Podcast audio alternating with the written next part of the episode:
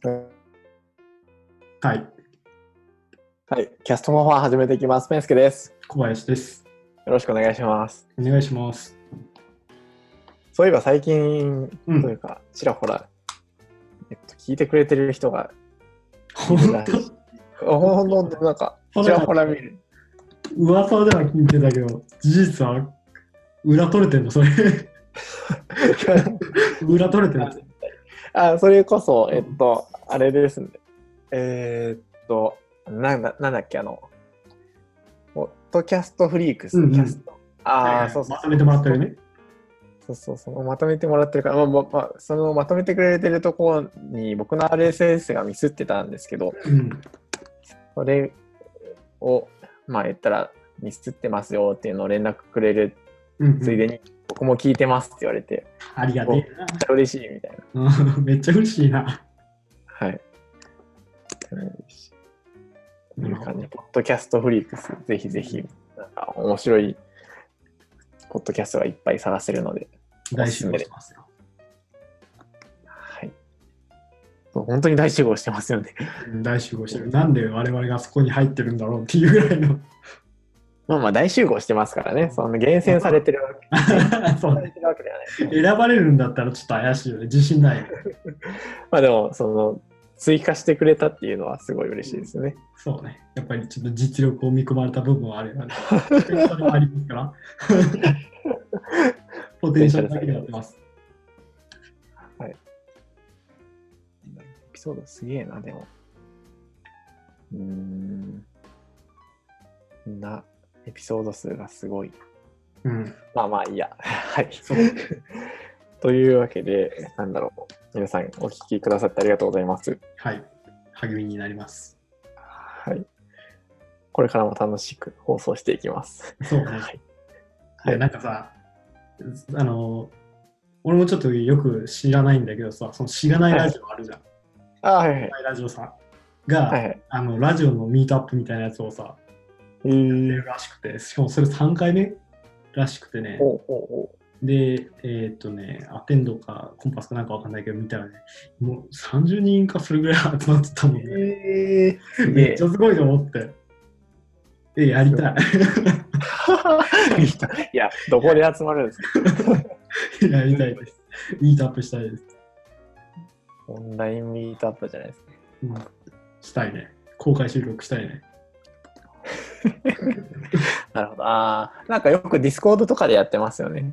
あの、やってます。なんかインフラ勉強会っていうのが多分、うんあの、この界隈ではうん一番でかいところで、それが言ったらオンラインで勉強会やってるから、そういうところでまあ、ポッドキャストの収録、えーうん公開収録もできるかなっていう。なるほど。今、コンパス見たらさ、えっ、とね、4はい45、56人いますよ、もえー、う。素晴らしいね。やりてえな。56人も聞いてくれてる自信もないけどね。聞いてくれてる中でしかも、まあ、そのミートアップに来たいっていう人がね、56人もいますからね。すごいですね。すげえ。うん。しかも有料だ。そう、有料ですよすごい。すさまじいね。あやかりたいね。我々。僕言ってました。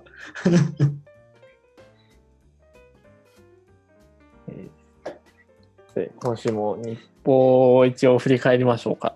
そうね。えっ、と、まあ今週ゴールデンウィーク明けて、そう。えっ、と、仕事に身は入りましたでしょうか？いや、あの、まあ、例に漏れず、5月病、まあ、もしくはゴールデンウィークが抜けなかったって言われる状態になったよね。まあ、皆さん難しいですよね。個人でやってると、うん。そう、あの、歯止めが効かないね。あまあ、逆に休休みましたか？あちょっー半分ぐらいかな。ああ、まあまあ。半分ぐらい休んだって感じ。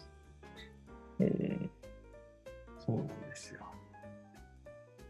ね、し仕事に絶対行かないといけないっていう部分がないからね。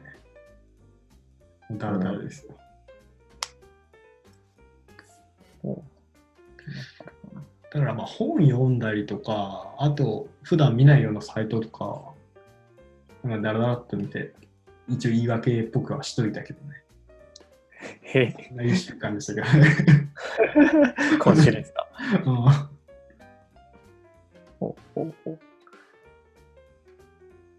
キャスト4ファンのウェブを進めてくだあさい。そうです。そうなんよ。本当はゴールデンウィーク中に全部やりたいと思ってたんだけどね。そんなことはなかった。あ僕もゴールデンウィーク中にやろうと思ったところで一切できてないっていう。そうなんですよ。難しいですよね。やっぱ休みの日の自分に期待するのは良くないですね。よくないね、マジでね。本当に。うんあの見積もりが甘すぎるよね。完全に。そうですよね。いかにこう、やっぱ時間内に終わらせるように工夫するっていう方を頑張らないとそうね。うん。思う思無理ですね。そそんな時にたまになんか本田圭佑とかの休んでる間ないでしょみたいな休んでる時こそチャンスでしょみたいなの見ると打ってくるんですけど、う。いや、わかりまあ、まあうんそうだけどみたいそうなんよな。な。とはいえうん、人間なものやんで。そうそうなんですよね。そう保育園が僕の場合は休みなのでそれが一番辛かったというか、ああ、そうね。予定が全くなくてもうん。こうそうだね。一日の半分は子供と公園に行って遊んだり、うんうんうん。まあ、家でなんか遊んだりそうだね。相手してないといけないからね。ご飯あげたりうんうん。まあでもそれもいいことなんじゃない？普段はしないから。そうただからなんかそのなんだろう。僕としてはただそれがめっちゃもどかしいというか。そうね。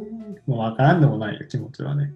仕事ができそうでできないみたいな、うんうん進めれそうな時間なのに進まないうんうん。あったけど、まあ、うん、家族とうん。生きていくっていうのはこういうことなのかなと。そうだね。思いました。はい。僕は30歳ぐらいから頑張ります。子供が、まあ子供はちょっとね、手がかからなくなったらね、また全然違うだろうからね。そうなんですね。だから言ったら40歳ぐらい、40歳かな。僕逆に言うと、まあ今結婚して第2の人生を歩んでるとして、第3の人生を頑張ろうかなって、頑張れるのかなってうんうん言ってしまったら子供生まれるの早かったんで、うん。うんた多分僕らの同年代からしたら、うんうん。今26で子供は3歳なので、うんうんえっと、子供が成人になっても40ぐらいか。うんで、40ぐらいからもう一回スタートがきき聞けるかなっていう。うんうんうん。そうね。うちの前のボスがね、さ22か23ぐらいの時に長男産んで、で、30後半36とか37ぐらいの時はもうバリバリ仕事しちゃったけん。で、おーなかったけん、多分30中ぐらいになったら余裕で、うん、時間が作れるんじゃないかなと思うけどね。そうだなただ僕の、なんだろうな、これすごい個人的な話になるんですけど、僕の野望としてはちっちゃい頃から、野望じゃないけど、なんだろうな。親が苦労してるのを見てるから、できることなら親にいい思いをさせてやりたいですよね。う。なるほど、なるほど。でそうなると多分40になっちゃうともうなんだかヨボヨボになっちゃってるから、なんかどっか美味しいご飯連れていくにしてもなんかもう大変みたいん。な。感じになるから、そう考えるともどかしいっていう、その、ちょっと急ぎたいね。そう、今頑張りたいから、うーん、みたいな、なるほど。難しいですよね。難しいね。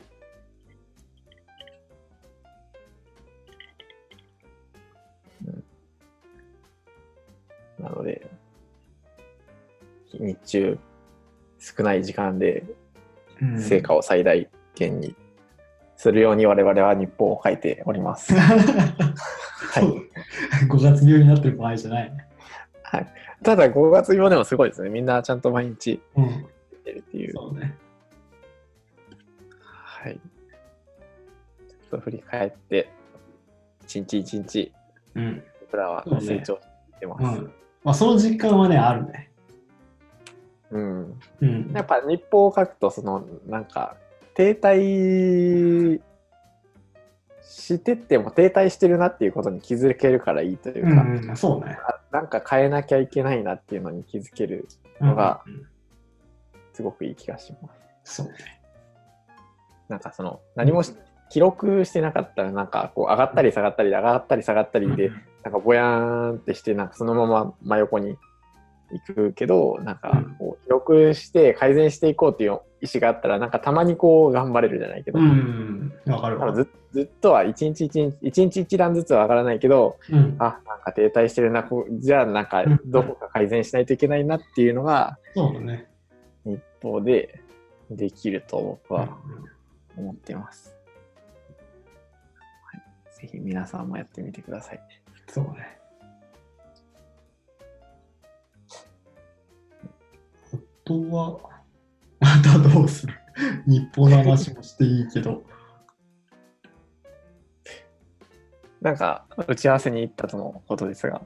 そうね。えっ、と、まあ、前勤めてたところの会社で、なんかウェブを新しくしたみたいな話もあって、えっ、と、海外にも出したいからみたいな話で、なんかそのページも作らないかんけどどうしようかねみたいな話で相談乗ってくれということで打ち合わせ行ってきたんだけど、あのそのウェブをどうする、ウェブを作るスキル以前に、そのやっぱりその会社のそのビジネスモデルとか、そのビジネスの課題とかっていうのをなんか捉えてないと、なんかウェブ制作難しいなって今日思ってて、ああ、その前の会社だから俺はもうある程度、ある程度っていうか、まあ、ほぼほぼ把握できてる上で考えてもやっぱり難しいなって思う部分正直あって。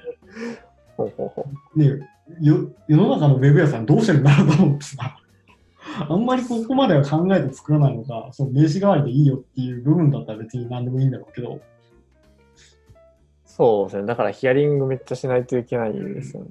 よね。で、ヒアリングはなんかさ、そのビジネスモデルのところまで行くんかなみたいな、例えば製造業だったら、じゃあ工場を見せてくださいっていうウェブ屋さんいるのかなと思ってさ、ああ、なるほど。作ってるところ、何作ってるんですかって言ったところで、じゃあどういう人が働いてるんですかって誰に向けてどんな商品作っててみたいな、作り手の思いは何ですかみたいなさ、ど。はいはいはい。なんかね、そこまで踏み込んでやれるのかなと思ってさ、俺もその同じ業界だったらそこまでできると思うけど、その全くね、業界観の分野だったらさ、でもそこまでわかんねえよなと思いつつ、そうね。うん。しかもそこまでなんか時間を割いてくれるかどうかもわかんない。そうそうそうそう、そうなんよ。もし仮になんか僕、こっちでなんか Q&A じゃないけど、こう、そういうのを書いてほしいのをバーって羅列したとしても、なんか、多分受け取った側って、うわ、めんどくさってなっうんうんてというか、で、またなんだろう。んう、なおかつ発注した人とその質問を受け取る人が違うので、そうそうんそう。そういうことやってらんないよっていう。そうそうしかもその返答に対してさ、なんか理理解できるかどうかっていうの結構怪しいわけやんか。うんどうやって作ってるんですかね。ね、世の中のウェブ屋さんどうやって作ってるんだろうと思ってたね。だからなんかその分野に特化したウェブ屋さんっていうのもあるんかなと思ってさ、こういう業界得意ですみたいなさ。あーまあ 2C は結構分かりやすい部分はあるから、なんか似たようなノウハウを活かせますっていうのはありそうだけど、まあ、飲食店のホームページ作ってますとかそうそうそうそう、ね。キャンペーンバズらせてやりましょうみたいなさ。うんそんなのできそうだけど、2B になってくるとなかなか難しいよなと思ってね。ウェブ、ウェブ、どういった相談だったんですか？多言語化して。そうだね、多言、なんか今度パリに、あのー展示会出してみたいみたいな話になって、で海外展開してないんだけど、今までは。でも周りから結構その海外でややれそうだっていう評判も聞くし、なんか一ー、回もうわからないけど、わからないんだったら一回出してみようかと言ったところで。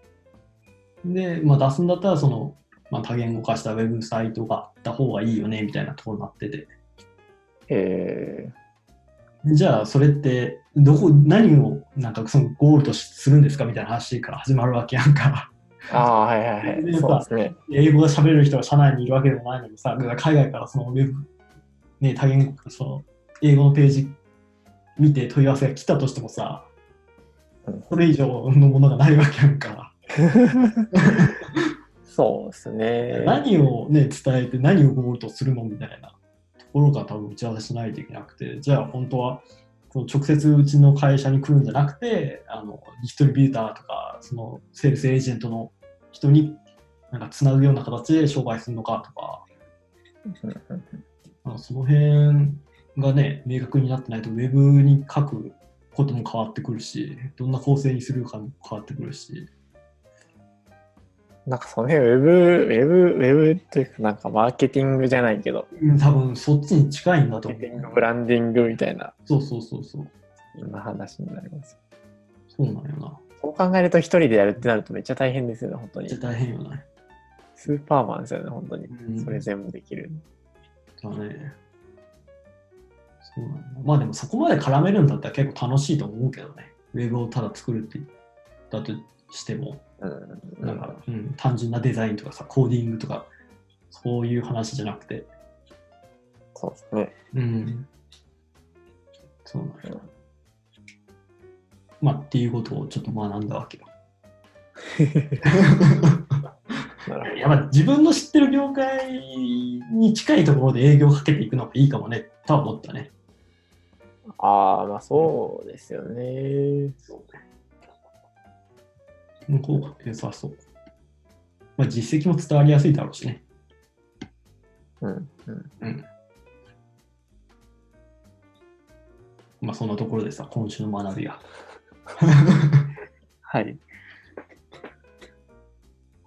で、そうだね。そうですね。で、そう、今週、えっと、僕が話したいことじゃないけど、えうんっと、僕がよくこのポッドキャストでする話、するというか、えっと、まあ話題に挙げるんですけど、学ぶさんというブロガーなのか、アフィリエイターなのか、うんいやではもうなさそうだけど、っていう方がいて、うん。うん。その方のエンジニア教材が少し、はいはい。まあ、うんうん燃えているのかうんな、燃えているとか話題に上がっていっうんたのをちょっと取り上げようかなと思います。そうね。私も気になりました、非常に。そう、えっと、まあ、エンジニアに、えーで稼ぐための教材みたいなのが、えっと、12万円で売られていますみたいな。で、なんか、若干文句つけられてるのが、なんだろう。まあ、絶妙な価格だけど、うん技術サポートなしって書いてあるよとか、うん。うん。それで12万なの？みたいな。はいはいはまあまあ、高いんじゃない？みたいな。っい。うん。ていうのを、そうですね。えっと、まあ、発端は、まあ、某雑食系 YouTuber さん が、えっと、我々が苦手としてるから、苦手、苦手でもないです。見て。私は苦手です。強い。えーまあまあ、プロレスですよね、もう完全にもう。そうだね。うん。まあ、お互い美味しい思いしてそうだけどね。お互いなのかな。雑食系の方も、あの、学さんも美味しい思いしてさ、これ盛り上がってさ、お互い得取ってそうだけど。でも、学さんが一個も反応しないのはまたなんか、うんすごいまあ、それいいんじゃない？うん。なんか一言ぐらいうん。コメントしてほしかったけど。うん。うん、なるほどでも、立ち回りをよく分かってる感じするけどね、コメント出さないっていうのが。うん、すごいですよね。うん、すごい。で、まあ、まあ、僕の意見を言うん。言っていくと、僕、学さんすごい好きで、ちょっと学さんの用語になるんですけど、えっと、そもそも、まあ、まあ、確かに12万めっちゃ高いし、えっと、まあ、僕だったら絶対買わないし、うんえーっと、ただなんか、その、まあ、いい点が、いい点というか、なんだろうな。まあ、そもそも、学さんのブログを全部読めば、多分普通にエンジニアになれるうんよね。うん。普通に稼げるし、うん。で、えっと、僕も学さんのブログを3年前かな。3 26 22 22歳ぐらいの時だから4年ぐらい前かな。うん。に読んでエンジニアに今なっています。本当に学さんの記事がきっかけうん。まあ、さんが、えっと、何しろっていううん。書いてあったかという、まあ、普通にドットインストールを見て、HTML、CSS、ブットストラップ、ワードプレスうん。やって、サイト作れよみたいなことを書いてあって、まあ、その通りやったら普通にエンジニアになれたといううん。話なので、で、えっと、なおかつ話を戻すと、うん。えーっと、あれは、こう、まあ、誰でも彼でも売ってるわけでもなくて、うん。ちゃんと選別してるというか、で、学さんも、えっと、多分、あの、全員に配ったところで意味がないっていうのを知っていて、うん。うん。あのみんなあんだけブログ書いててもあの行動するのは全然いなくてはいはい。だから行動した人にだけちゃんと、えっと、サイトのなんだろう課題をやった人にだけ売っているおお、そうなんだ。確かはず。なので、うん。なんだろうなた本当にうん。行動をさせているっていう点がいいなとなるほどね。言ってますちょっと高いですけどでしかも本当に行動してるんだったらうん。そのままいけんじゃねえと思うそうね。俺ただうん。ごごくごく一部、うん。本当にあのどっから手を出していいのか分かんないっていう人がマッチしてるのかなとは、ああ、なるほどね。うん。そうね。俺もさ、その件を知ったのはさ、あの、当然その雑食系の方は僕フォローもしないし、学さんもフォローしなくて、ただその 雑食系の方のリツイートを見て、なんかね、知っちゃって、で、それでブログ見てさ、ああ、そうなんだと思ったんだけど、あれさ、あのなんか、そもそもその、学さんと雑食系の方のさ、フィールドがもう全然違うと思ってて、ただ、ちょっとあさ、プログラミングとかエンジニアっていう、同じくくりになっちゃうんだけど、言葉上はね。ああそうそうそう活動してるフィールド全く違うわけよ。全然違いますね。そう、それを同じ言葉で、じゃあエンジニアとしての教材っていうさ、一言で語っちゃうと、そりゃあんだけ、こう、別に対立してるような言い方じゃなかったけど、ねこう、おかしくないみたいな話になるのは当然なるよな、とは思ったよね。そうエージェントを通せばあのち違う準委任なら全く関係ないって言ってるけどまあ片や雑食系さんは準委任とかで働くエンジニア向けだし片や学さんは一人でなんだろう直営業をしたりして取っていくうん生き方だしだから全然本当に違いますよね。そうなんよな。だから、学さんは結局海外、まあ、ちょっと言い方悪いけど、その海外でノマドして、あの生きていける手段としてのそのプログラミングっていうかさ、うん、なんかね、ゴリゴリ技術で生きていくんだっていうところのエンジニアとは全く違うわけで、で、学さん自身も別にそれを一本でさ、生活立ててるわけじゃないからさ、そうそうそう。う。ん、なんかね、全然その、む向かっね、学さんみたいに生き方に憧れてる人は別に買えばいいんじゃないかなって俺思うし、うん、エンジニアに強くなりたい人があれ買うんかって言われると、まあそれはその雑種系の人と同じ言い分になっちゃうわけよね。あの内容さ、あの目次が出てたからさ、それだいぶ親切だなと思ったんだけど、あはい、内容を見て買おうかなと思う人はちょっとん一回いろいろ調べた方がいいんじゃないかと思う。そうですね。うん。そうなんだよな。だからそこのね、フィールドの違いっていうのが、あの今回あったんだろうなって思うね。だからその若い子でさ、もう手に全くスキルついてなくて、でも海外のバードでやってみたいんだ、若いうちはっていう人は別にあれやったらいいと思うけどな。まあ、方法はいろいろあるから別にあれじゃなくてもいいと思うけど、まあ、その12万の金額もかなり絶妙だと思ってて、高いけど全然高いとも思わなくて、本当絶妙だよそうな。うん絶妙で、多分その多分12万を最大限生かすのは、うん。僕が思うには、あの、めちゃめちゃ頑張って本人に、えっと、目をつけられるぐらい頑張って本人に直接会って、直接いろいろ聞くっていうのが最大ああ、そうだね。限うんコスパ良くなる気がしていますね。わかるわかる。あの12万支払って、学さんにの近くに行くっていうのがね、一番価値のあることだったりするのかなって俺も思ったのよね。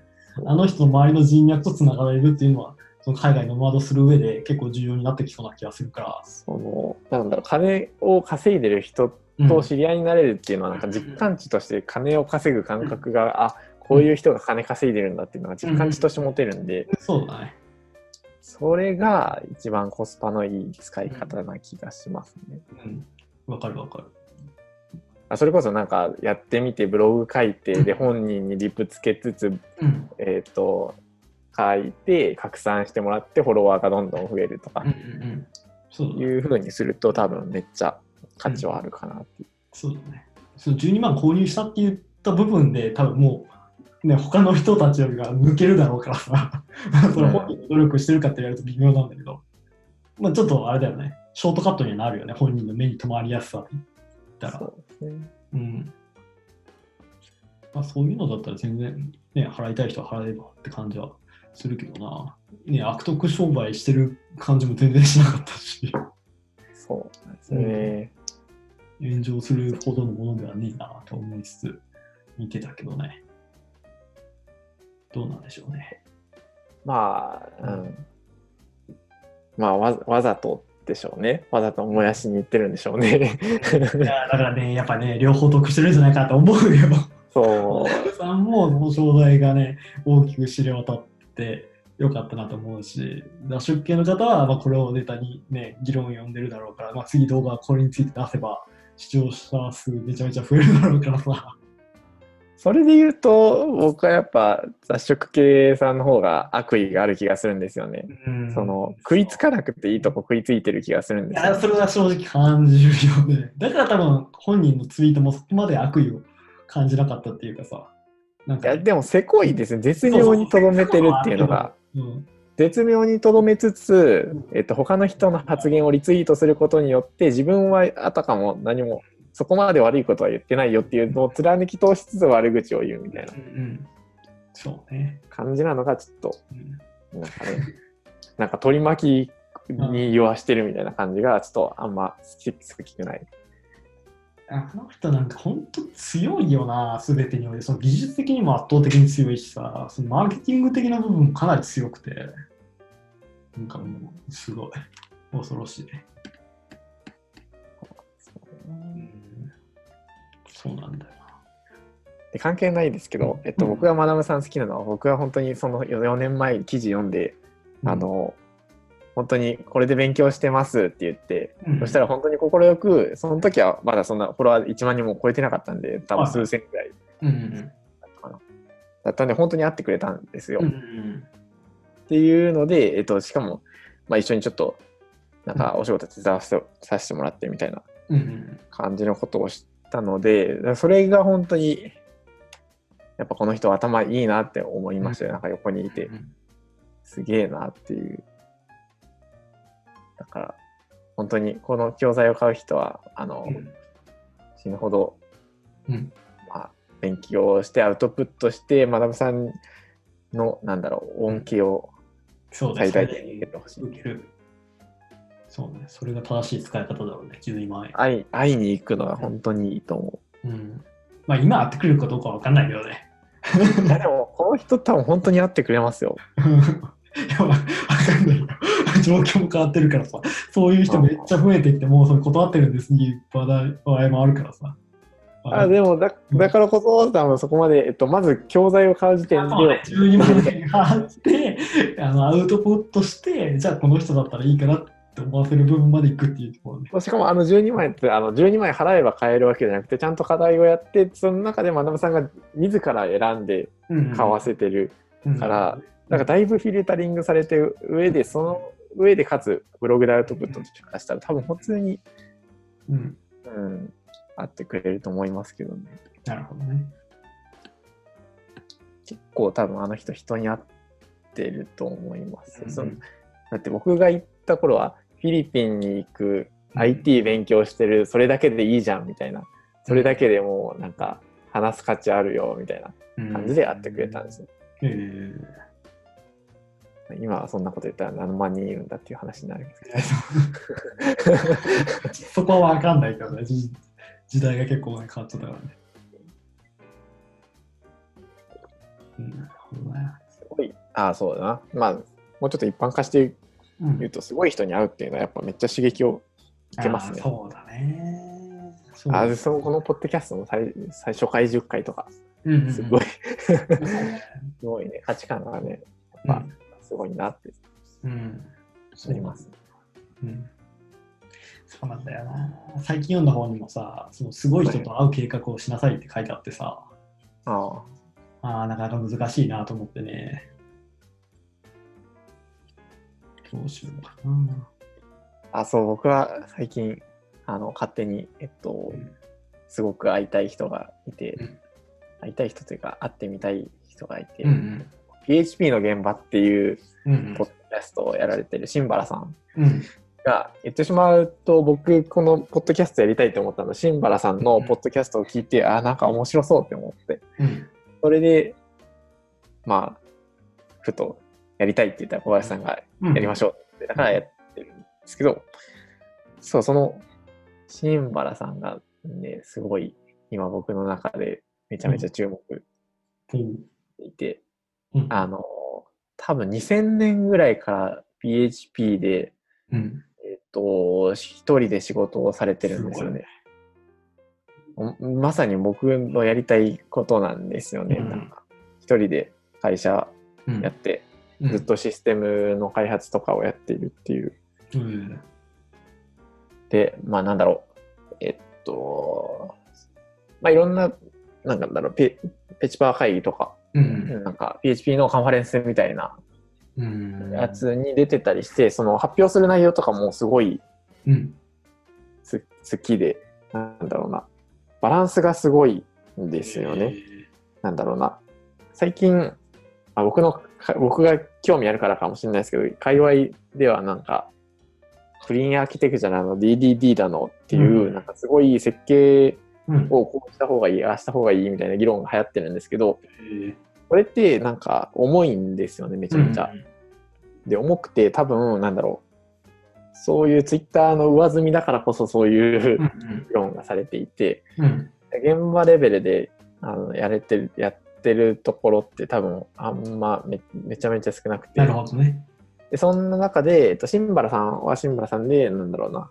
まあ、DDD についての発表もしてるん、発表というか、まあ、GitHub でサンプルレポジトリとかも上げてるんですけど、うん。なんか、独自で考えた、俺はこういうアーキテクチャがいいぜ、みたいな、え思うぜ、みたいな発表をしていて、フォアレイヤーパターンって、ーまあなんか調べたら出てくるんですけど、それがもうなんか確かに、ああ、すごいなっていう。だ確かに、その、うん。めちゃめちゃすごい人がいなくても、あの、導入しやすいし、みたいな。えー DDD とかって多分本当にすごく熟練した人がいないと導入難しいんですけど、うん。まあな、なんだろうな。いい感じで、なんだろうな。か簡略化しすぎるとしすぎるで、なんだろうな。設計がなされてないから、いろんな問題が生まれてくるし、みたいな。うん。かといって、そんな DDD とかやるにはレベルが足りないし、じゃあ、まあ、現場に即した、かつ、なんか拡張性の高いじゃないけど、えー、すごいいや、来てはこうだみたいなのを出していて、いい、なんか、いいなという、僕もそんなことやりたいなっていう。そうね。いや、ワンチャン聞いてくれてるかもしれないから。ぜひ、ぜひお会いしましょう。僕多分な、ま毎何回かツイッターでうんうん。行きましたっていうのをすると、まあまあ、毎回リツイートしてくれるんで、目には止まってると思うんですよね、うんペンギンが。なる はい。僕は新原さんに、ほど。そうだな。10年以内に会いたいな。5年以内に会いたいな。うん。なるほど。今、俺、会いたい人があんまり見つかってないからな。あんまり良くないんだよな。なんかでも、うん。ロールモデルみたいなの探してません？いや、そうなんよ。そうそうそう。それがね、ああ、この人いいなと思うと会いたくなるんだろうけど、それがちょっと今見つかってないから。うん、と思ってね。うんとな、うんまあ、ちょっと外に目向けていかないといけないなと思って。そうですね。そうなんだよね。名刺作らないといけないわ、そろそろ。何屋さんなんですかウェブ屋さん。わからん。何屋さんかわからん。そうなんだな。まあね、ウェブ今はウェブ屋さんっぽく動いてるけど、ね、リンゴパイが、リンゴパイ作って売るのが楽しそうと思ったらそうしちゃうから、まあ、宮さんかはちょっとまだ未定だね。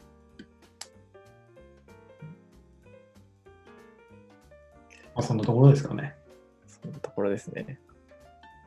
このポッドキャストは何をロールモデルに？いや、そう、難しいね。いや、マジで、ポッドキャストにちょっと本気でミートアップまでやりたいんだけど、えでもね、ミートミートアップできないんじゃないですか？ミートできないじゃないですか？ミートミートはできないかもしれない。わかんない。なんか関西方面でややれるかもしれない。いや関西方面無理かな。関西は人少ない。まあ関西、九州もですけど。無理だな。関東。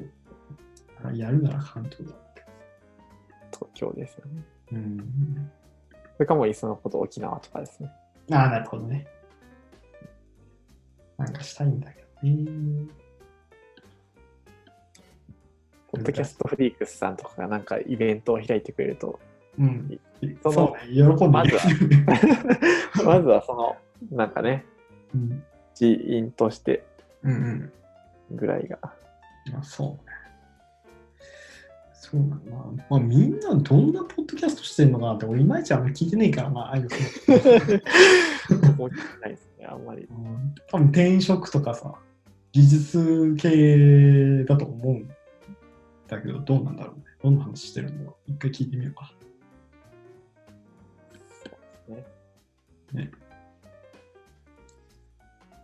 うん、楽しければいい、いいとは思いつつも、まあなんか、そのうちうんうん。なんかしないとなと思う思うけど、5%ぐらいはうん、あるな。